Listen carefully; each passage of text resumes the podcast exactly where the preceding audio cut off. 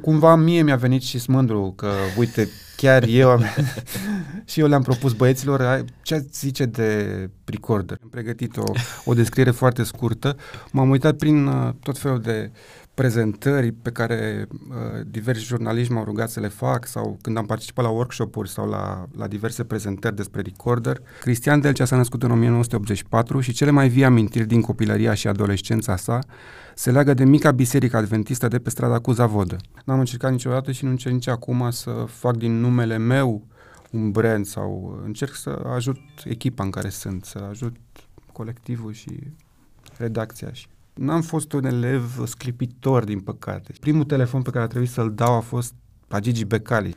Chiar am scris un manifest care încă mai este pe site-ul Recorder și care, în care spuneam că în care spuneam publicului noi nu vă cerem nimic, uh, dacă o să reușim să ne autofinanțăm în primele trei luni, uh, o să continuăm și o să încercăm să dezvoltăm, dacă nu, o să plecăm acasă și uitați de noi. Asta a fost cel mai greu, să îi obișnuiesc pe ei și să îi fac să aibă încredere că uh, pot să iau decizii uh, cu maturitate și că pot să ies de acolo viu, cred că asta. Cel mai greu mi-a fost când a, într-una dintre nopți am petrecut-o în metrou din Kiev pentru că era deja foarte periculos și s-a, erau foarte multe explozii în oraș am dialog cu, cu Dumnezeu. Asta e cel mai important, nu? Atâta timp că, cât că vorbim, că îl consider un prieten. Asta contează enorm de mult. Și că... Enorm de mult. Și asta că uneori stă cu mine noaptea când am atacuri de panică. Și asta a fost Cristi cu emoțiile. Am terminat. Mulțumesc, a fost foarte Mulțumesc frumos, Cristi. Am venit aici ca la terapie.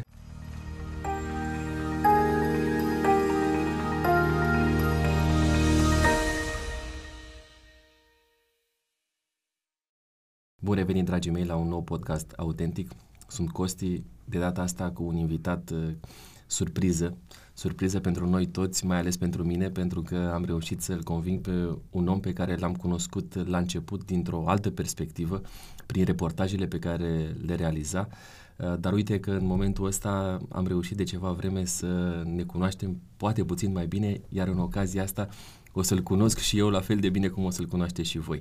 Așadar, alături de mine este un om pe care îl respect, numele lui este Cristian Delcea. Mă bine, bucur să fiu împreună, Cristian. Bine m-am găsit, vă, vă mulțumesc pentru invitație și uh, am urmărit uh, câteva podcasturi pe care le-ați făcut până acum și mă simt așa ușor în inferioritate că ați avut nume importante aici și sper să fie bine. Să, o să, să fie un... foarte bine, sunt convins. Da, da, da. Am o provocare, provocare pe care am lansat-o tuturor invitațiilor mei de a te prezenta în 20 de secunde. Fii atent, eu dau drumul la cronometru și tu începi să te prezinti. Să vedem dacă am, te am văzut că Am văzut că se întâmplă chestia asta și mi-am pregătit o, o descriere foarte scurtă. M-am uitat prin uh, tot felul de prezentări pe care uh, diversi jurnaliști m-au rugat să le fac sau când am participat la workshop-uri sau la, la diverse prezentări despre recorder. Uh, și de multe ori a trebuit să fac o prezentare despre mine și am găsit una veche, dar foarte interesantă, care o să-ți placă și Hai să așa că o, o, o citesc de pe, că mi-am notat-o și uh, spune așa prezentarea asta. Cristian Delcea s-a născut în 1984 și cele mai vii amintiri din copilăria și adolescența sa se leagă de mica biserică adventistă de pe strada cu Zavodă. Fără acele sâmbete n-ar fi dobândit sensibilitatea și atenția la detaliile umane care îl ajută astăzi atât de mult în munca lui. E un lucru pe care îl, îl spun de multe ori și cu care încep atunci când trebuie să vorbesc despre mine, încep de la latura asta, de la faptul că am crescut într-o biserică adventistă și... Ce înseamnă pentru tine uh, partea asta de, de viață în copilărie alături de alți credincioși care împărțeau cumva principiile astea ale bisericii adventiste? Păi o copilărie foarte frumoasă, în primul rând. Adică îmi dau seama acum cât de important a fost să uh, Uh, trăiesc într-un mediu cu oameni foarte buni. Uh, adică văd tot felul de oameni de vârsta mea care au trăit în medii viciate și îmi dau seama cât de important e totuși să ca în primii ani de viață să trăiești într-un mediu cu oameni buni și naivi chiar, dar de o bunătate din asta inocentă, inocentă și molipsitoare și care care îți lasă uh, sentimentul pentru viitor că lumea e totuși un, un loc bun, e, e populat de oameni, de oameni buni și uh, așa am, am simțit eu că, că a fost un, un start foarte important să, să, să trăiesc în această mică biserică de pe strada cu Zavod între, între oamenii ăștia și îmi amintesc de fiecare în parte și de poveștile lor și și de momente din astea de de naivitate, cum ne spuneam mai devreme, și de uh, frumusețe așa a vieții. De exemplu, mi-amintesc când la un moment dat un, un membru al bisericii noastre a plecat, în, uh, plecat de tot în Statele Unite ale Americii, reușise să obțină viză și era ultima sâmbătă împreună și uh, cumva a fost invitat la învon să-și ia la revedere și a spus ceva care mă urmărește și acum și care mi se pare foarte, foarte frumos. Uh, a spus, uh, fraților, dacă nu o să ne mai vedem aici pe pământ, uh, vă propun să ne vedem în cer pe prima stradă la dreapta. și mi s-a părut de atunci de o naivitate și de o frumusețe și de felul în care oamenii văd, văd viața de după viața asta cu străzi ca aici, cu, cu, cu planuri ca aici, adică dacă va fi să fie așa, eu chiar o să fiu pe prima stradă la dreapta să, Acolo să-l aștept să-l pe... văd pe fratele Kovac și pe, și pe, pe fiul lui Henry și uh, pe Au toți fost oamenii care, care te-au, te-au marcat totuși dacă au rămas uh, după atâția ani acolo. Am, am uh, darul ăsta al, al amintirilor, din, da, genul ăsta de amintiri așa mai, mai uh, substanțiale și nu știu, și care au, care au și un dram de umor. Adică mie mi s-a părut și amuzant atunci pe moment. Pe prima stradă la dreapta în cer, uh, ok, uh, chiar așa va fi. Stilul ăsta de a vedea lumea, așa foarte, foarte uh, frust așa și foarte simplu și nu numai lumea de aici, ci și lumea, lumea care va, va fi. Uh, Ai crescut în București? Da, da. Ai tăi sunt uh, bucureșteni? Nu, ai mei sunt, uh, vin din Telorman, dar uh, eu și fratele meu ne-am, ne-am născut aici la maternitatea Bucur. Cum ți-a părut copilăria de București? Um, Uitându-te acum în urmă. Grea, mult mai grea decât copilăria celor copilor de astăzi. Um,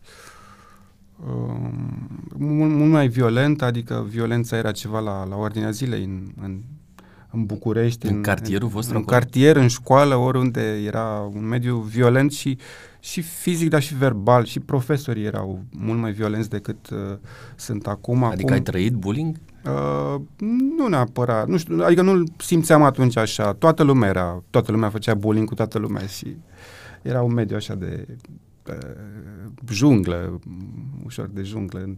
Copiii erau foarte duri unii cu alții și, și profesorii erau, erau duri în limbaj mai ales, nu, nu neapărat când ne băteau, dar uh, astăzi e, e o atenție mult mai mare cu privire la, la modul în care te adresezi unui copil și e normal să fie așa. Uh, uh, ai vreo amintire așa care te-a marcat de la, din primii ani de copilărie, din școală, din grădiniță, din școală, înainte de a merge la liceu? Mm. Meciurile de fotbal, poate. Școala ți inspira teamă în vremea aia, adică e, dacă nu-ți făceai tema, dacă nu știai, dacă erai prins pe picior greșit, era, era tot timpul o cursă așa în care trebuia să, să nu te prindă nimeni cu nimic greșit, adică așa mi se părea mie și nu... Uh, nu, nu că nu mi-a plăcut asta? școala, dar uh, Aș fi vrut să fie altfel școala, adică să, aș fi vrut să, să fie un mediu în care să mergi de drag? acolo, da, mm. să, dar școala în anii 90 era, era destul de aspră așa pentru un copil. Uh, care este amintirea care ți-a rămas așa în memorie din casa în care ai crescut, din casa părintească? Ce te-a marcat la, um, nu știu, din, de, la, de la ai tăi, de la familie? Poate învățătura cea mai potrivită pe care o ai cu tine și o porți cu tine de atunci? Tot bunătatea și atenția la sentimentele celorlalți, asta, asta învățam uh, și mă bucur că învățam lucrurile astea în casă și că n-am învățat tupeul și să dai din coate și lucrurile astea. Dar asta nu a fost cumva un handicap în, uh, nu. în printre prieteni? Sau prin, nu, pentru că m-am înconjurat de oameni care gândeau la fel și erau educați tot în spiritul ăsta și na, Adică detest și acum uh, lichelismul și uh, tupeul și lucrurile astea și mă feresc de oamenii ăștia și... N-ai avut de pierdut totuși că, na, acum nu prea, societatea nu prea ne învață să fim așa umili, buni, ne iau de proști cumva unii, dacă suntem așa. Eu zic că nu, nu mi-amintesc un moment în care am fost uh, modest și am avut de pierdut.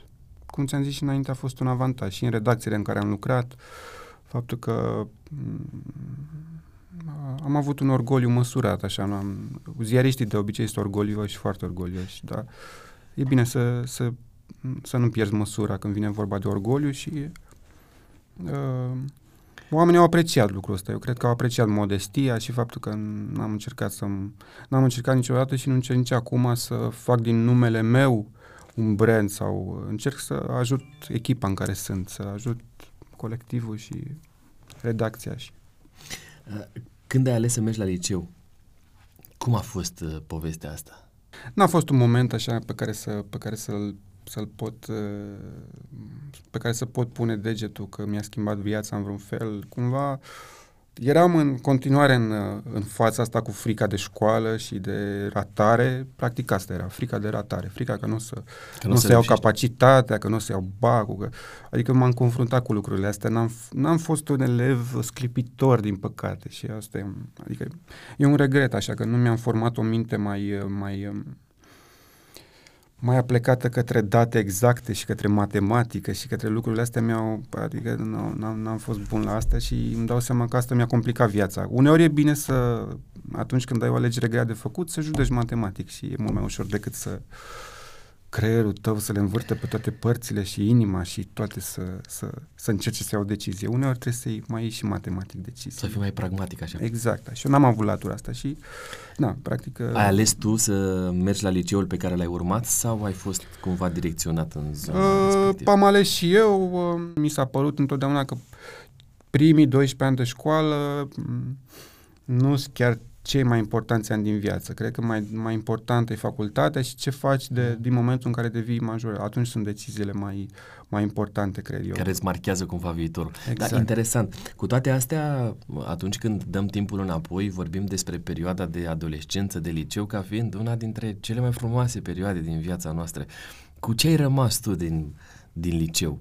Ce a însemnat Frumoase pentru tine și complicate, pentru că, după cum vedeți, nu, nu sunt un foarte bun comunicator și am fost o persoană așa introvertită și un adolescent teribil de introvertit și de tăcut și de... și oamenii se uitau la mine și nu înțelegeau ce cu el, ce vrea, ce își dorește, ce sunt uh, recunoscător pentru tot ce mi-a adus liceul și pentru educația și pentru mediul în care am, am, am dezvoltat acolo și am întâlnit niște profesori absolut remarcabili pe care îi țin minte și acum. Și, uh, Cine te-a marcat așa între uh, profesori? Uh, diriginta mea, profesoara de franceză.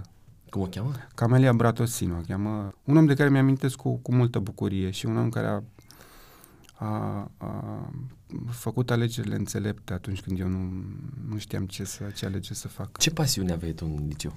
Mi-am amintesc că citeam foarte mult, multă literatură. Practic, ai vreun sport? Uh, Mi-ai vorbit puțin despre fotbal. Da, da. Practicam, dar nu în mod profesionist, dar jucam fotbal foarte mult. Chiar mi amintesc de meciurile dintre biserici, dintre licee, dintre blocuri, dintre școli. Mi amintesc de lucrurile astea cu și foarte multă bucurie și uh, chiar prietenii mei din copilărie mm, sunt oamenii cu care jucam fotbal, adică ne-a cumva...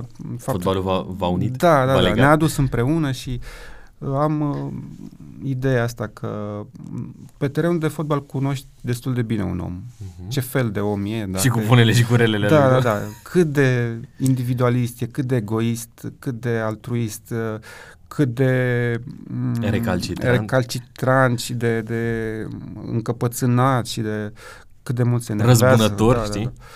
Da, da. Vezi lucrurile astea pe, pe terenul de fotbal. Dacă ar fi să dai timpul înapoi, ce ai schimbat la adolescentul Cristi Delce? Trufia asta, că știu totul, că, că știu eu mai bine, că nu trebuie să ascult sfaturi. Cred că mulți adolescenți au chestia asta de mm,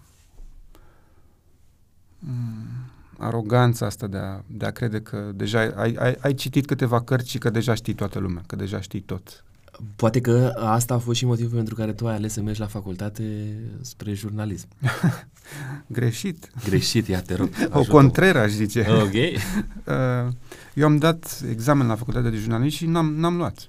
Uh, și n-am luat nu pentru că a fost vreo conspirație sau vreo ocultă mondială care a făcut să, să pic examen, ci cred că pur și simplu a fost, am fost lamentabil. Uh, sunt un om care se emoționează destul de ușor și în aceeași vară am dat examen la Facultatea de Științe Politice și am, acolo am intrat și practic am, eu am stat absolvent de științe politice, n-am făcut jurnalism nici măcar o zi. Uh, și cum ai ajuns să lucrezi în redacție? Asta nu, m-a, asta nu m-a împiedicat să fiu... Uh, mulți colegi de mei de la Facultatea de Științe Politice sunt astăzi uh, jurnaliști. Adică...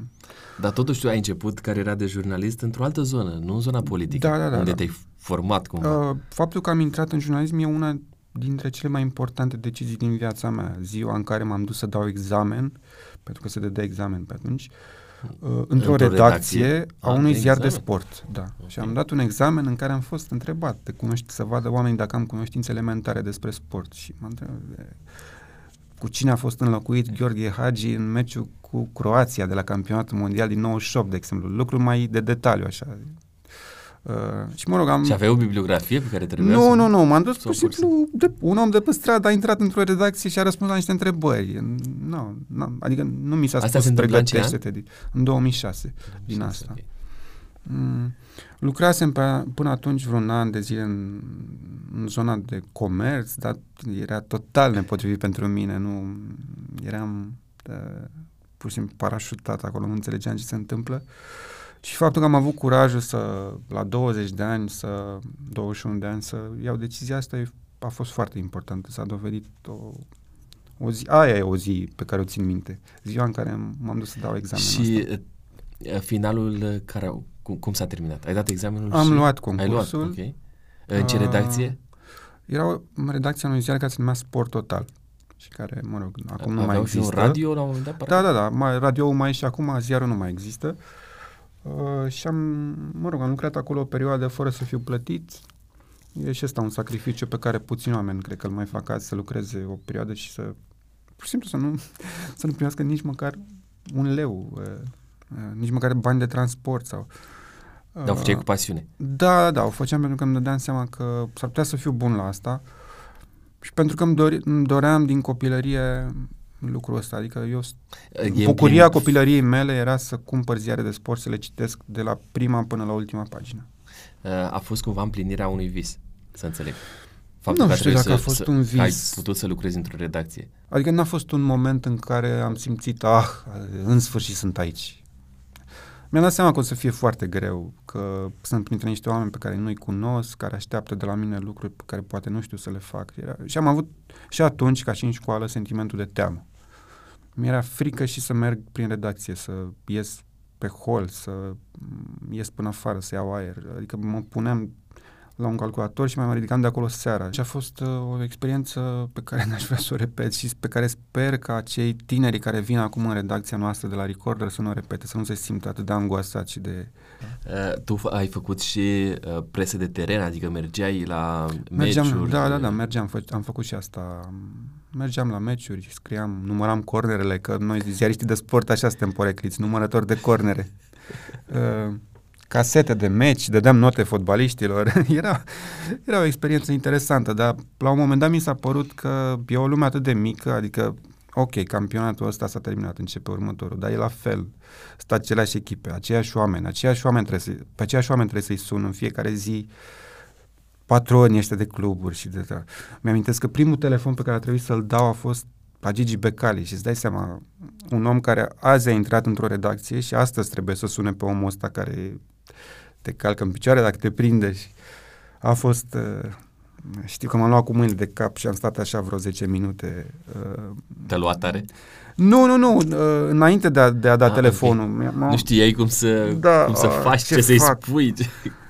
Mi-am scris pe foaie inclusiv numele meu și ziarul de la care sun. Adică era, era foarte stresant să, să, să fac primul pas așa. Care a fost cel mai, uh, cel mai nu știu, marcant interviu pe care l-ai luat? Marcant în sens rău. Am, am făcut un interviu cu Sorin Ovidiu Vântu și am, nu știu, uh, cine nu cunoaște, e un personaj celebru uh, din anii 90 mai ales, care a derulat uh, mai multe afaceri uh, dubioase, să le spunem, și a escrocat foarte mulți oameni, practic. Uh, modul lui de lucru a fost să ia de la săraci și să, să nu mai dea nimănui, nu să dea la bogați, să, să rămână banii la el. uh, practic a creat un fond de investiții în care oamenii uh, trăiau cu iluzia că vor scoate la un moment dat o sumă mai mare de bani, un fel de joc piramidal, mă rog. Uh, și, uh, nu știu, vorbind cu omul ăsta am simțit așa, uh, am simțit parcă plutea o forță malefică în cameră. E un om incredibil de, de feroce așa în, în, în agresivitatea lui și în, și în felul în care vorbește și uh, în aroganță și am, am simțit că am ieșit de acolo epuizat pur și simplu, stors. Mm, dar interviul a ieșit foarte bine. E unul dintre cele mai bune interviuri și chiar l-am folosit uh, în, în, într-un documentar pe care l-am făcut uh, acum câțiva ani la Recorder și care se numește 30 de ani de democrație și care spune povestea României și a tranziției bun. românești, practic, și apar câteva fragmente din interviul ăsta și în documentar. E, a fost un interviu filmat. Uh, spune-mi pentru că tot vorbim despre zona asta de recorder, dar până acolo, pentru că sunt interesat să-mi povestești puțin cum a luat ființă recorder, care au mai fost redacțiile pentru care tu ai mai lucrat? Da, am uh, lucrat tot ca reporter sportiv pentru evenimentul zilei, între 2007 și 2009, și apoi din 2009 până în 2017 am fost uh, jur- jurnalist video și uh, reporter special la Adevărul, la cotidianul Adevărul. Și apoi a apărut ideea de recorder? Apoi ne-am, uh, împreună cu câțiva colegi uh, pe care i-am întâlnit pe drum la evenimentul zilei și la adevărul, cu trei colegi am hotărât că să stăm angajați așa la un cotidian uh, se va dovedi la un moment dat a fi un drum închis și Prevedeați ar trebui cumva să... că presa scrisă o să ia în jos? Da, prevedeam și asta, asta, dar nu era, nu era mediul cel mai bun în care să faci jurnalism așa cum vrem noi să facem. Ai spus adică mai devreme, jurnalist cu principii. Mă era rog, o presiune? Erau și presiuni, uneori invizibile, alteori mai, ceva mai vizibile, dar uh, na, nu, nu mi s-a spus niciodată scrie asta, dar uh, simțeai că, uh, nu știu, că simțeai la un moment dat că unele instituții au, au influență în ziar și mie nu mi se pare normal ca un minister să fie puternic într-un ziar, să aibă un cuvânt de spus uh, și să impună niște subiecte în, într-o, într-o publicație. Mi se pare normal lucrul ăsta. Și simțeam că unii colegi de-ai mei sunt prea prieteni cu unii oameni politici. Uh, simțeam că uh, prea mulți politicieni așteaptă la ușa patronului uh, ziarului și uh, uh, se întâmplă lucruri, nu știu, pe care eu ca jurnalist nu aveam cum să le controlez, dar pe care le simțeam în neregulă. Și uh, mai e ceva, am avut un grup de prieteni și el am în continuare, cu care mă întâlneam adesea și stând la masă ne gândeam cum ar fi redacția noastră ideală. Și tot gândindu-ne așa, băi, cum am face? Dacă pe cine am luat, cine ar fi? Și tot uh, rumegând gândurile astea am zis, bă, dar dai să încercăm totuși, adică nu e cumpărăm un domeniu de internet până la urmă și apoi vedem ce facem. Dacă nu iese, plecăm acasă și... Uh, Adevărul e că voi ați început cu partea asta cu domeniul de internet numindu-se altfel. Nu se numea Da, da, da, era, dar era o joacă atunci și... Uh, Erați cumva, încă angajați în perioada aia? Eram angajați la, la adevărul, da, și ne jucam pe un site așa și oarecum... Am m- avut curiozitatea să intru puțin pe el și să văd acolo. De fapt, voi pe Recorder ați făcut o oarecare arhivă a ceea da, ce da, da, era, dar era un, fostul Era un site oarecum de umor în care adunam uh, fapt divers foarte mult și știri din astea uh, am, din ziarele amuzant, locale. Din ziarele locale și fapte amuzante și lucruri pe care, care nu ajung așa la publicul din București neapărat și care se, se rămân îngrop, uh, lucruri care rămân îngropate în ziarele locale și care sunt foarte interesante și care spun ceva despre poporul român. Și ne-am jucat o vreme așa și uh, până la urmă ne-am zis, bă, dar hai să încercăm să facem lucruri serioase până la urmă. Asta se întâmplă în ce an? În 2017, în prima parte a anului 2017. Și uh, Chiar am scris un manifest care încă mai este pe site-ul Recorder și care, în care spuneam că în care spuneam publicului noi nu vă cerem nimic, uh, dacă o să reușim să ne autofinanțăm în primele trei luni, uh, o să continuăm și o să încercăm să dezvoltăm, dacă nu, o să plecăm acasă și uitați de noi. Și am pornit foarte sincer așa, adică noi am, nu le-am cerut oamenilor uh, sprijiniți-ne, fiți alături de noi acum la început ca să construim construim noi cum putem, cu puterile noastre și dacă o să vă placă ce facem, vă luăm și pe voi alături. Cam asta a fost uh, conceptul. Câți, conceptul câți ați început? Patru. Patru băieți? Patru, da, da, da, patru oameni. De unde numele Recorder? Uh, un, un brainstorming, am, la un moment dat ne-am gândit, ok, trebuie să-i dăm un nume și uh, care, care să fie treaba? Uh, probabil că vom publica mai mult materiale video, pentru că asta făceam în ultima vreme la adevărul și cu gândul ăsta am pornit proiectul și am gândit să fie ceva care să ducă cu gândul la, la video și butonul ăsta de record, recorder, uh, duce cu gândul la jurnalismul, jurnalismul ăsta multimedia. Dar are ceva istoric, are în spate și o poveste din asta sportivă cumva. Da, da, da. Cumva mie mi-a venit și smândru că, uite, chiar eu am...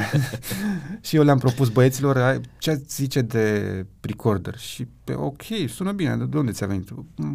Am luat și eu o listă de nume de ziare și am văzut uh, și mi-am amintit că în Portugalia există un ziar care se numește Record și care e un ziar de sport și pe care îl consultam uh, uh, când și când, pe vremea când eram jurnalist sportiv, adică mă uitam acolo să văd ce mai fac românii care joacă în Portugalia și lucruri de genul ăsta și am rămas cu, cu numele acestui ziar în minte și uh, mi s-a ar, s-ar putea să sune bine mm-hmm. și uh, adică nu e o poveste plină de substanță, așa s-a născut uh, recorder din, din, acest, uh, din acest brainstorming și din background-ul meu de jurnalist sport. E recorderul o afacere?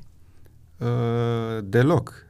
Acum nu mai nici formal. Jurnalismul nu trebuie să fie o afacere, după părerea mea, trebuie să fie o, un serviciu public, iar noi am transformat, suntem încă în proces de transformare, dar cred că anul ăsta o să reușim să mutăm tot ceea ce până acum se putea numi business, deși noi nu am luat niciodată dividende sau ceva ca fondatori, uh, să mutăm totul pe o asociație, pe un ONG. Aveți familie? Asta aveți... nu înseamnă, într-adevăr, că trebuie să fie o instituție falimentară. Uh, noi credem că jurnaliștii foarte buni trebuie să fie foarte bine plătiți. Uh, condițiile de muncă trebuie să fie cele mai bune care există în România și spre asta tindem, asta încercăm să facem. Uh, și în momentul ăsta Recorder este o, o publicație, cred eu, una dintre cele mai importante din România. Uh, și uh, uh, are un buget pe măsură, adică ne, ne, ne permitem să, să ne dezvoltăm, să angajăm oameni noi, să... Câți oameni numără redacția Recorder în momentul ăsta? În momentul ăsta, întregul colectiv e format din 14 oameni. Spune-mi, te rog, cum alegeți voi subiectele la Recorder? Nu avem o rețetă.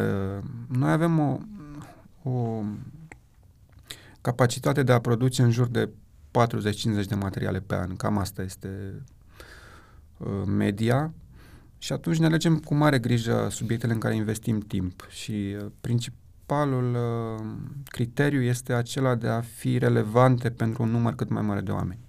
Adică Vă gândiți neapărat la un public țintă? Ne gândim la ca și uh, cititorul dintr-un uh, dintr-un sat din Botoșani și românul de la Londra, care trăiește și muncește acolo să se regăsească în ceea ce noi publicăm, să aibă ceva de învățat din ceea ce publicăm. Adică orice vorbitor de limbă română ar trebui să fie uh, să fie publicul nostru țin. Ați avut presiuni în anii ăștia din partea, nu știu, politicului în mod special? Nu, dar uh, presiunea am simțit. telefon așa să-ți spună... Nu, pentru că nu știu unde să sune. Pentru că politicianul român este obișnuit cu patronul tipic de presă, pe care îl poate suna și pe care îl știe și cu care merge la restaurant, la Recorder nu există așa ceva. Uh, nu există un patron. Adică, ok, sunt niște fondatori, sunt patru oameni care au fondat. Acum uh, au rămas trei oameni care practic sunt în bordul de decizie al, uh, al Recorder. Dar uh, nu văd niciun politician să pună mâna pe telefon și să mă sune pe mine. Uh, Adică nu, își, dă și, își dă și acel individ seama că, nu știu, că nu, că, că nu sunt tipul de om care poate discuta uh, o, o amabilitate. O amabilitate, da, sau un tip de... Adică uh, ei sună, sună la ziare și la publicații și la televiziuni pentru că știu că au cu cine să vorbească, pentru că sunt, au, sunt acolo oameni uh, care împărtășesc aceleași viziuni ca ei și care au aceleași uh, standarde de viață și care, mm, nu știu, eu sunt un băiat în hanorac, nu știu dacă pot să mă așez la masă și să vorbesc și șmenuri cu, cu vreun politician. Adică e, ar fi cumva awkward așa să se întâmple lucrul ăsta și uh, faptul că Recorder nu are patron uh, practic uh, e un scut uh, Ajută important. foarte mult în a vă, a vă ține de principiile de la care ați pornit. Pentru că patronul nostru, așa le spunem și colegilor, așa gândim și noi, este de fapt publicul care ne susține. Cine, de unde vin banii cu care noi ne facem meseria? De la oamenii care citesc și care aleg să, să doneze. Bugetul Recorder e format în 90% acum din donațiile oamenilor. Sunt oameni care iau cardul și după ce citesc, uh, donează uh, la Recorder sau, uh, nu știu, sau donează prin declarația 3,5%, prin declarația 230 sau uh, ăștia sunt patronii noștri. Dacă vrei să devii jurnalist la Recorder, ce trebuie să faci? Uh, să fii cinstit în, prima, în primul rând. Asta spun de fiecare dată când sunt întrebat care e principala calitate a jurnalistului. Trebuie să aibă calitatea asta de bază, cinstea. Și apoi uh, uh, vin toate celelalte, puterea de muncă, un pic de talent. Noi ne pierdem nopțile încercând să, nu știu, să să spunem un adevăr pe care nimeni nu vrea să-l, să-l, să-l vadă în momentul ăsta. Și mă, mă gândesc la ultimul articol pe care l-am publicat și care n-a fost un articol uh, de mare impact, dar care pentru noi e foarte important. E un caz de agresiune dintr-o școală, agresiune sexuală asupra unei eleve, unor eleve minore. Asta nu e un material uh, pe care publicul să-l uh, uh să dea năvală să-l citească, știi? Dar pentru noi a fost foarte important și a fost unul dintre cele mai grele materiale la care am lucrat și a fost important să, să publicăm chestia asta pentru că elevii care se mai confruntă cu lucrurile astea să, să, aibă, să, să aibă ceva, să vorbească. Să aibă curaj să vorbească, să aibă ceva de învățat. Asta arată cumva principiile care vă ghidează pe voi și dorința voastră de a fi cu adevărat o voce de schimbare în societatea românească. Cumva de a trage un semnal de alarmă. M- mai spunem, te rog, voi aveți o declarație cumva de misiune, cu ghilimelele de rigoare. Care sunt uh, acele principii de la care nu doriți să vă abateți în niciun caz și pe care doriți să le, să le, să le țineți întotdeauna pe, pe prim plan, pe frontispiciul recorder? Nu vrem să facem compromisuri, în niciun fel. Facem jurnalism pentru cititor, nu pentru interese obscure. Cam asta, cam asta a fost motoul nostru de la, de la, de la bun început. Uh, nu vom accepta niciodată să, să, să publicăm lucruri pe care, uh, despre care știm că nu sunt adevărate. Uh, o să recunoaștem de fiecare dată atunci când o să greșim. Asta e un lucru foarte rar, uh, pe care l-am văzut de foarte puține ori în presă, dar noi am scris la un moment dat, chiar de curând, un material în care am spus că am greșit. Am greșit niște calcule. Uh, și a trebuit să, să spunem lumii chestia asta. Și vă maturizează asta? Nu v-a durut să luați o astfel e de foarte decizie? dureros, dar e dureros fizic. Când am dat seama că am greșit, a fost dureros. Din nou am simțit golul în stomac pe care Dar care este, care este mobilul pentru care voi vreți să faceți asta? Ce vă împinge să luați astfel de decizii? Cumva, cel puțin în privința ta, contează educația din copilărie? și ceea Eu ce cred că da, dar nu numai asta, pentru că și colegii mei care nu au avut parte de o astfel de educație sunt ghidați după aceleași principii. Ne-am adunat acolo un, un, un colectiv de oameni care e, are imboldul ăsta de a spune adevărul și de a face dreptate atunci când simte o nedreptate. De a merge până în pânzele albe ca să afle ceva. Spunem, care este materialul care ți este cel mai drag ție publicat de Record? Una dintre poveștile frumoase pe care uh, am publicat-o re- recent, este un reportaj despre o asociație care uh, și-a propus să salveze de la moarte cât mai mulți copii care nu pot fi salvați în România și care uh, săptămânal aproape închiriază cât un avion și duce copiii la tratament în, uh, în, la spitale din străinătate. Și reportajul ăsta m-a pur și simplu Cum m-a, m-a, m-a emoționat foarte mult. Uh, Îți mai amintești?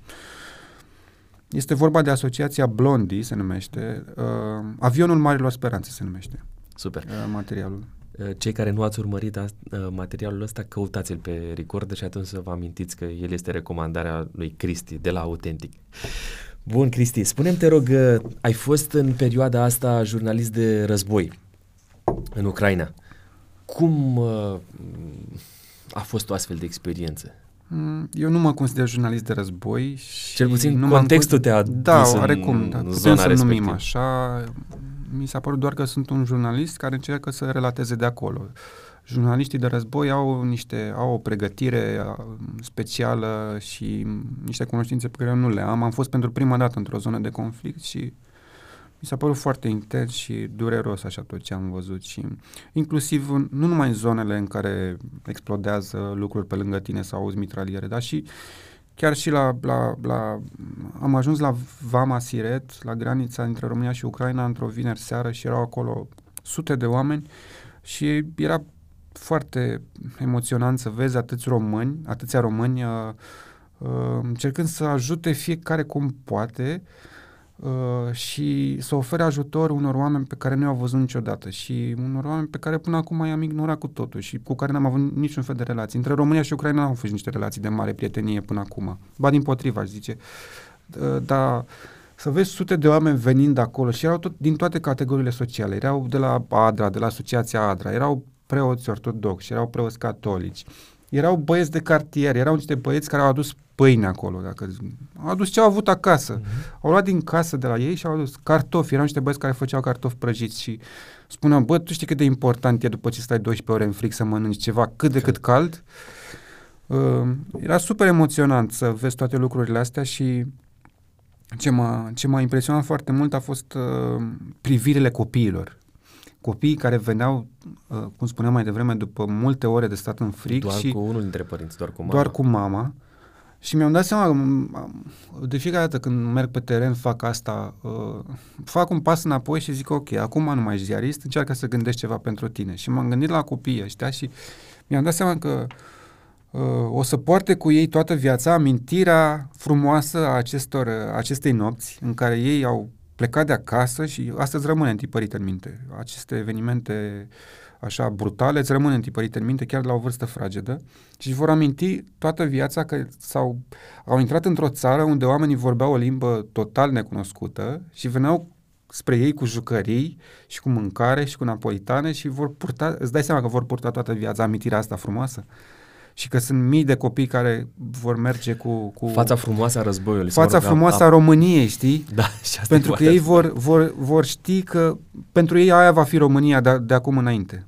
Uh, țara aia unde ne-au dat jucării. Uh, Unde ne-au dat și- cartofi prăjiți, calzi. Da, După și un... m-a impresionat foarte câteva mult și ore lucrul bune ăsta, de nu plecare numai acasă. zonele de război. Uh, de ce ne impresionează Ucraina? Pentru că seamănă enorm de mult cu țara noastră. Adică orașele lor seamănă cu orașele noastre, blocurile în care stau. Vezi un bloc și te gândești, bă, ăsta e la fel ca blocul meu. Arată exact la fel. Uh, babele lor seamănă cu babele noastre. Sunt la fel oamenii. Că de acolo e și termenul babușca, știi, din, vine din... Din rus? Da. Mă rog, da. slavonă, da. Uh, ne, cumva ne regăsim foarte mult în drama lor și uh, ne, ne gândim mereu că ăștia putem, fi- putem fi noi. Uh, Cristi, te întreb așa, direct, ai fost acolo, ai trecut granița în, până unde ați ajuns, în ce oraș? La Kiev. Până la Kiev. Este război în Ucraina? Știi de ce te întreb asta? Pentru că ascultam la un moment dat uh, podcastul vostru și uh, colega voastră Anca spunea, Simina, da. Anca, Povestea o întâmplare de la, exact, de la, de la benzină- spălători. de la spălătorie, da, în care unul dintre voi, n-a spus care, Da, da, unul da, chiar dintre- mie mi s-a întâmplat. Ție ți-a întâmplat asta, am, bă, cumva intuiam, uh, că oamenii te-au întrebat și eu zic, bă, dar nu e adevărat, cum? Da, e Ți-au vorba spălat de mașina după ce veneai din Ucraina. Niște băieți care au, mă rog, am fost cu mașina la spălătorie și au desfăcut pe acolo, au, au văzut în portbagaj uh, vestele antiglon și căștile pe care scria presă și eu am întrebat ce cu astea și păi, am fost în Ucraina, dar e murdar așa mașina. Și oamenii, au, uh, sincer, așa m-au întrebat, bă, dar chiar uh, e așa? Adică ce am văzut pe la televizor uh, arătau jocuri pe calculator și ziceau că e război, uh, nu cumva e o păcăleală și încerca să le explic, bă, nu e, chiar e război și chiar explodează lucruri acolo și am trecut pe lângă locuri m, făcute zob, practic, uh, clădiri întregi și zone de oraș. Și uh, da, e greu să vezi, la asta m-am gândit și eu când m-am întors. Eu am fost acolo la război, dar nu cumva era mai util dacă mă luptam și dacă scriam despre războiul pe care noi îl ducem cu dezinformarea, pentru că e un, e un adevărat război pe care care se duce și aici, pe teritoriul țării noastre. Parcă acest, din ce în ce mai mult. Acest război cu informații false, cu minciuni, cu știri uh, parțial adevărate, cu toate lucrurile astea pe care noi presa avem datoria să le să le dezmințim, să cumva avem datoria să, să, să, să facem un pic de să aducem un pic de claritate în mințile oamenilor și să-i ajutăm să ia deciziile bune pentru ei. Probabil asta că ăsta a fost și motivul care v-am, sau unul dintre motivele care v-am împins să mergeți acolo la fața locului și să arătați oamenilor, publicului vostru, da. că, mă, uite, ăsta este, e, e chiar nu real, am gândit, suntem sincer aici. să fiu, nu m-am gândit că va exista această retorică și că cineva se va gândi să spună, bă, dar asta nu e adevărat, războiul ăsta nu e adevărat.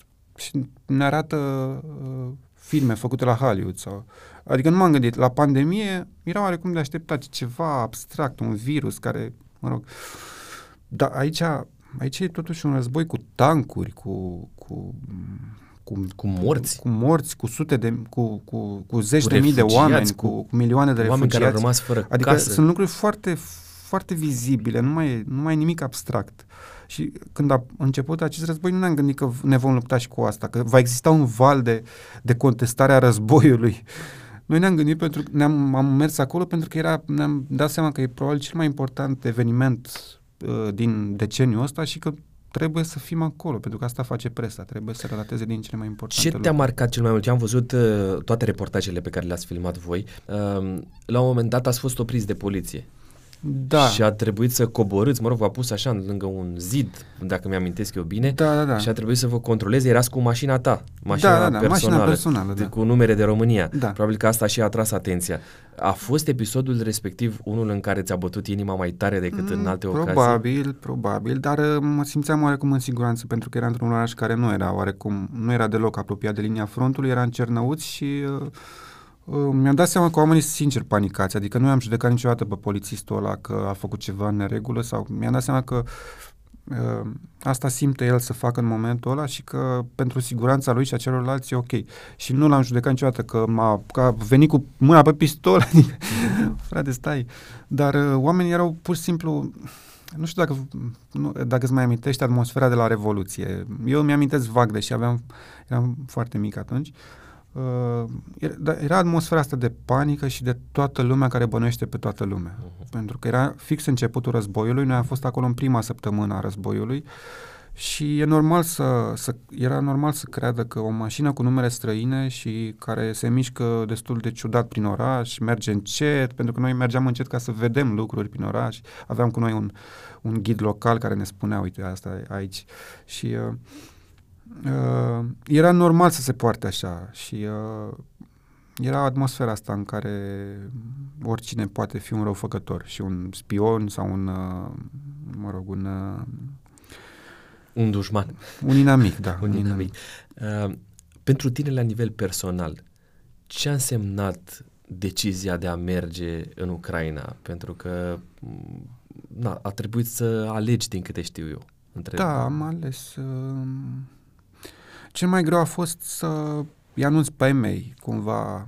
Am purtat povara asta cu mine mult timp și chiar am nu le-am spus tot adevărul, așa mereu le spuneam că sunt. Uh, acum intrăm în Ucraina, dar noi eram, mă rog, la Kiev și cumva încercam să-i, să-i duc așa cu pași mărunți, nu am spus din prima, plec în Kiev ceea ce știam că vom face de la început, practic. Dar le-am spus că mergem spre graniță, mergem să facem ceva cu refugiații, apoi că mergem, înaintăm un pic, că ne ducem un pic spre Kiev, dar nu intrăm, apoi că am intrat un pic în Kiev și așa mai departe, pentru că ăla era cel mai periculos loc, loc la momentul ăla. Ai sprijinul familiei pentru ceea ce faci? Da, da, chiar am, din fericire, da. Adică ăsta a fost singurul moment în care am simțit că familia cumva e o povară pentru mine, că port pe umăr povara asta și că aș fi vrut să n-am nicio, adică să nu trebuiască să anunț pe nimeni că intru la metrou și nu o să mai am internet și nu știu când o să mai vorbim. Aș fi vrut să fiu de capul meu. Dar uh, familia chiar uh, m-a susținut uh, și atunci, și la început și acum și în perioada aia. Știi că ai tăi se roagă foarte des pentru tine. Da, știu. Foarte des. Da. Da. Și asta cred că îți dă o, o liniște, o pace, o siguranță în deciziile pe care tu le iei. Ei sunt acolo. Da, Sunt da, niște știu. oameni deosebiți, îi cunosc personal. Da, mulțumesc, mulțumesc pentru... Ce are jurnalistul Cristi Delcea în plus față de toți ceilalți colegi de presă? Atunci când m-am, când am, m-am gândit să, că ăsta ar putea fi un drum pentru mine, jurnalismul, mi-am dorit să fac oameni să râdă sau să plângă. Și cred că am, am, am oarecum puterea asta de a, de a sensibiliza oamenii, de a-i face să fie să se bucure, fie să se întristeze. Și, Cum arată Dumnezeul lui Cristi Delge? Un prieten, e un prieten. Și e uneori de oboseală sau mi se întâmplă uneori să am niște teribile atacuri de panică și se întâmplă asta de cel mai multe ori noaptea și medicii recomandă că atunci când ai aceste atacuri de panică, cel mai bine este să suni un prieten. Că la două noapte nu prea ai pe cine să suni și uh, atunci... Dar totuși pre... sun pe cineva. Da, sun pe cineva și te adresezi ca unui prieten și spui, Doamne, uh, e atâta loc aici în casa asta, rămâi peste noapte, de exemplu. Asta e un fel de rugăciune, care nu e o rugăciune așa cum... Uh, Formală. Da, așa, așa cum, cum o știm am noi. învățat noi sau cum am învățat toți ceilalți oameni în, în, în biserică. E, o, e o, cumva o, o discuție cu Dumnezeu, dacă vrei să spui. Ai practica asta a rugăciunii? Păi asta, ca, cam asta spuneam, că ăsta e tipul meu de rugăciune. Nu cred, adică nu... Adică o folosești des în sensul ăsta, te, te întreb, sau este recurentă? Da, se întâmplă să fac asta, da. Mi se întâmplă să, să mă rog. Uh, de unde știi tu că Dumnezeu îți răspunde rugăciunile? Uh, nu stau niciodată să, să-L contabilizez pe Dumnezeu. Doamne, aici mi-ai răspuns, aici nu mi-ai răspuns și cumva simt că dacă noi suntem aici și vorbim acum și eu sunt sănătos și suntem bine și uh, suntem într-un mediu bun și uh, avem discuția asta, simt că Dumnezeu a răspuns. A fost a... momente în care ai fost dezamăgit de Dumnezeu? Da, în, în, în meseria asta în care vezi atâta suferință, ai momente în care te, te revolți, de, dar de, de, de ce, nu? De ce ai atâta nedreptate? Ți-am spus mai devreme că am noi, jurnaliști în general, avem simțul ăsta justițiar și ai tendința, la un moment dat, să te revolți și împotriva uh, forței supreme a lumii. Doamne, dar de ce se întâmplă lucrul ăsta? E, atâta, e, e, e foarte nedrept. Și, uh, și când am văzut copiii aia transportați cu avionul, mi s-a părut uh, atât de nedrept și de dureros și, uh, uh, și știu că mulți dintre copiii nu se mai întorc. Uh, și, uh, astea sunt momentele în care, care mă, mă, mă revolt, dar... Uh, Spune-mi, te rog, ce înseamnă pentru tine fericirea? Cum o definești? Când pot să fac ceva bine pentru societatea în care trăiesc și pentru semenii mei. Și în munca asta am o grămadă de ocazii să fac lucrul ăsta și uh, sunt fericit. Sunt de multe ori după publicarea unor materiale de foarte multe ori fericit. Pur și simplu simt că sunt fericit. Și... Cum se manifestă fericirea la tine? Uh, nu sunt așa exuperant, nu fac tumbe, dar simt în mine o, o fericire și o bucurie și o o liniște, un joa de vivre, așa, așa. O, o bucurie de a trăi, nu știu cum să zic. Simt că, bă, uite, pot să schimb. Uh, te recompensezi în un fel? După ce, se, după ce se publică un material care are succes, te recompensezi? Uh, cred că intru într-o stare așa mai de, mai de plutire, oarecum, dar nu-mi permit să stau mult așa. Și... că trebuie să iei de la capăt, nu? Da. Și mai sunt, da, mai sunt și momente de fericire din asta. De exemplu, când sunt cu ai mei și facem un drum lung cu mașina și suntem și, pă, uh, nu știu, vorbim lucruri de acum 30 de ani din copilăria noastră și cu părinții mei, cu fratele meu. Când avem momente de astea destul de rare, ce drept, da. Când avem momente de astea, cred că și la un moment de fericire, când uh, ai o zi din asta așa în care poți să, să să uh, tragi aer în piept, să respiri liniștit și să povestești cu ai tăi uh, lucruri uh, de demult. Ce poți tolera tu? Pot tolera multe forme de eșec redacția Recorder, cred că e, cred că e redacția cu cel mai mare grad de refuz al subiectelor și de subiecte care se fac și care nu, nu ajung să se mai publice. Spune-mi, te rog, unde te refugiezi tu pentru a-ți găsi liniștea, pacea? Nu știu, să-ți încarci, reîncarci bateriile. Familia mea lăr- lărgită. Care este cel mai mare regret pe care l-ai? Nu știu, că uneori las lucrurile, las pe mâine ce pot face astăzi. Și asta e un, un lucru foarte greșit. Ce înseamnă pentru tine banii, Cristi? Mm, nu mare lucru. Uh, nu sunt un... Uh, ți-am zis că nu sunt bun la matematică, nu sunt bun nici la bani. Banii nu, nu m-au... nu m-au mânat niciodată în luptă, ca să zic așa. Nu, nu fac meseria asta pentru bani și nici nu, nici nu sunt, nu, nu țin foarte bine de bani, adică uh, nu sunt un cheltuitor sau un, așa un risipitor, dar uh, n-am o problemă dacă trăiesc cu mai puțin de mâine. Pot să trăiesc cu destul de puțin. Există cineva față de care ai greșit și ai vrea să-și ceri iertare? Da, dar mi-e greu să fac public. Da. Când ai plâns ultima dată, Cristi? Acum în Ucraina. Uh, la un moment dat vorbeam cu o familie, cu o mamă cu doi copii, care ne povestea cu lacrimi în ochi despre uh, drama de a, și încercarea ei de a fugi din, din, din orașul în care era bombardat. Și uh, în timp ce vorbeam, am uitat la un băiețel mai mare care avea 6-7 ani și uh, mi-am dat seama că copilul ăsta se abține să nu plângă.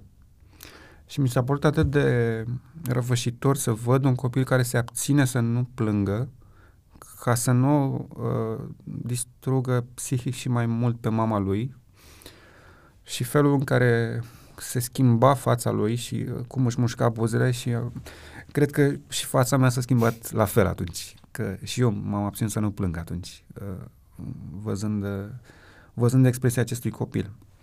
Uh, cred că atunci ultima dată și uh, uh, dar n-am plâns, am reușit să mă abțin. Dar sufletul tău Da, am simțit în interior că e o mare furtună, da. Dacă ai putea să dai timpul înapoi, ce perioadă din viața ta ai vrea să retrăiești? Cred că n-aș vrea să dau un timp înapoi. Sunt ok cu perioada pe care o trăiesc și... Adică fiecare etapă, n-am avut o, vreodată un, o perioadă în care să să simt că viața e nemaipomenită, că e extraordinar. Întotdeauna au fost lucruri minunate, dar erau și lucruri grele pe care nu știam cum să le, le rezolv. Și totdeauna a fost uh, și alb și negru, așa. N-am, n-am avut nicio perioadă în care să, să fie numai auriu. Am o provocare pentru tine, înainte de niște rubrici dedicate. Provocarea se află în a-ți uh, pune pe masă înainte Biblia. Da. Și am să te rog să ne citești um... sau să ne spui pe de rost versetul tău preferat din Scriptură. Sunt într-o etapă a vieții în care am unele întrebări și n-am răspunsuri.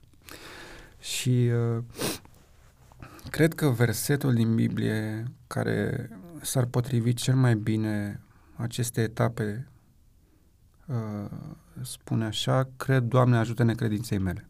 Crezi și nu crezi în același timp. Uh, te rogi uh, celui care, vre, celui care a trebuit să-ți dea credință. Uh, și eu sunt într-un moment în care uneori mă rog și mă gândesc, dar oare eu cred tot ce scrie în cartea asta? Și n-am, n-am răspunsul la lucrurile astea. Și uh, e așa o luptă între a crede și a nu crede. Dar uh, am dialog cu, cu Dumnezeu. Asta e cel mai important, nu? Atâta timp că, cât, că vorbim, că îl consider un prieten. Asta contează enorm de mult. Și că, enorm de mult. Și Asta că uneori stă cu mine noaptea când am atacuri de panică. Dă, uh, îți, dă, îți dă siguranța că există o relație. Atunci când vor înceta întrebările, va fi o problemă. Uh-huh. Nu? Nu uitați, dacă doriți să fiți la curent cu ceea ce se întâmplă pe Autentic Podcast, să dați un subscribe, un like, un comentariu, spuneți-le opiniile voastre despre ceea ce am discutat noi în ocazia asta, pentru că urmează rubricile de final la Autentic pentru Cristi. Uh, Cristi, testul de autenticitate. Da. Uh, care este cea mai autentică lecție pe care ai învățat-o făcând presă? Uh, să fiu corect. Care este cartea din care ai învățat să fii autentic? Cred că m-am regăsit la un moment dat într-o carte citită în adolescență și care se, e scrisă de un uh, mare scriitor francez, uh, Albert Camus, și care se numește Străinul, dar... Uh, Cu ce defecte lupți cel mai des pentru a rămâne autentic? Cu timiditatea asta excesivă și acum simt că oare sunt atât de autentic pe cât ar trebui, nu cumva joc un rol sau... Care este cel mai autentic mod prin care îl onorezi tu pe Dumnezeu? Făcând lucruri care ajută ceilalți oameni. Uh, și ultima întrebare din testul acesta, care este cel mai autentic om pe care l-ai întâlnit vreodată? Cred că bunicul meu, din partea mamei, care ne... Era un om foarte simplu și care el ne-a pus Biblia în mână și care ne-a învățat psalmii. Te rog să completezi fraza, am șase întrebări de, din zona asta, mă rog, șase provocări, de fapt. Uh, cea mai mare realizare a mea rămâne? Uh, recorder, cred că. Detest cel mai mult? Mm, aroganța gratuită. Cel mai mare defect al meu este? Timiditatea asta. Cartea pe care recomand să o citească orice om, cel puțin o dată în viața, da. are titlul? Cartea este, asta este Biblia. Primul lucru pe care îl fac dimineața? Cu destul de multă rușine, cred că mă uit la telefon, mă uit în telefonul mobil. Rugăciunea Promit mea... să nu mai fac asta. Rugăciunea mea conține întotdeauna cuvântul? Îmi pare rău. Uh, 10 întrebări, din care trebuie să alegi una dintre variante. Munca în echipă sau pe cont propriu? În echipă. Editor sau cameraman? Uh, editor, cred. Uh, presă scrisă sau reportaje video? Reportaje video. Fructe sau prăjituri? Prăjituri, dar promit din nou să nu mai fac. Rețele sociale sau cărți? Cărți. După ce ai greșit, te scuzi imediat sau mai târziu? Imediat. Proprietar sau chiriaș? Proprie, hai să zicem proprietar, dar... Uh, na. Timp cu prietenii sau man- munca înainte de toate? Uh, munca, munca, da. Franc sau diplomat? Franc. Rugăciune în gând sau cu voce tare? În gând. Acestea au fost uh, cele 10 întrebări și uh, spre final, bolul de care spuneai și tu și care deja este renumit, o să retrăiești uh, momentul da? de la examenul. A, trebuie să iau eu. trebuie să iei tu de aici un, uh, o întrebare scrisă de cei care au stat înaintea ta pe scaunul autentic. Sper să înțelegi ce scrie acolo. Când îți este frică să-L asculți pe Dumnezeu? Da, profundă întrebare. Evident atunci când nu vrei să-L asculți, de fapt. Când atunci, ai propriul tău plan? Da, când ai propriul tău plan și când uh, când crezi că știi mai bine. și provocarea de final, am aici pentru tine un bilețel, un pix. Pixul acesta este cu autentic, îl facem cadou lui Cristi să-și aducă aminte de noi și să-l ducă în redacția Recorder. Gata, o împăturesc. O pui în bol. Uh-huh. Și asta a fost Cristi cu emoțiile. Am terminat. Mulțumesc, a fost foarte Mulțumesc frumos, Cristi. Am venit aici ca la terapie. mă bucur că ai simțit asta. Uh, Dumnezeu să aibă grijă de tine și să-ți uh, binecuvânteze toate planurile. Mulțumesc. Mulțumim frumos pentru că ne-ați fost aproape în ocazia asta. A fost un uh, podcast cu adevărat autentic. Sper ca să ne revedem cu bine într-o ocazie viitoare. Până atunci, nu uitați să rămâneți autentici.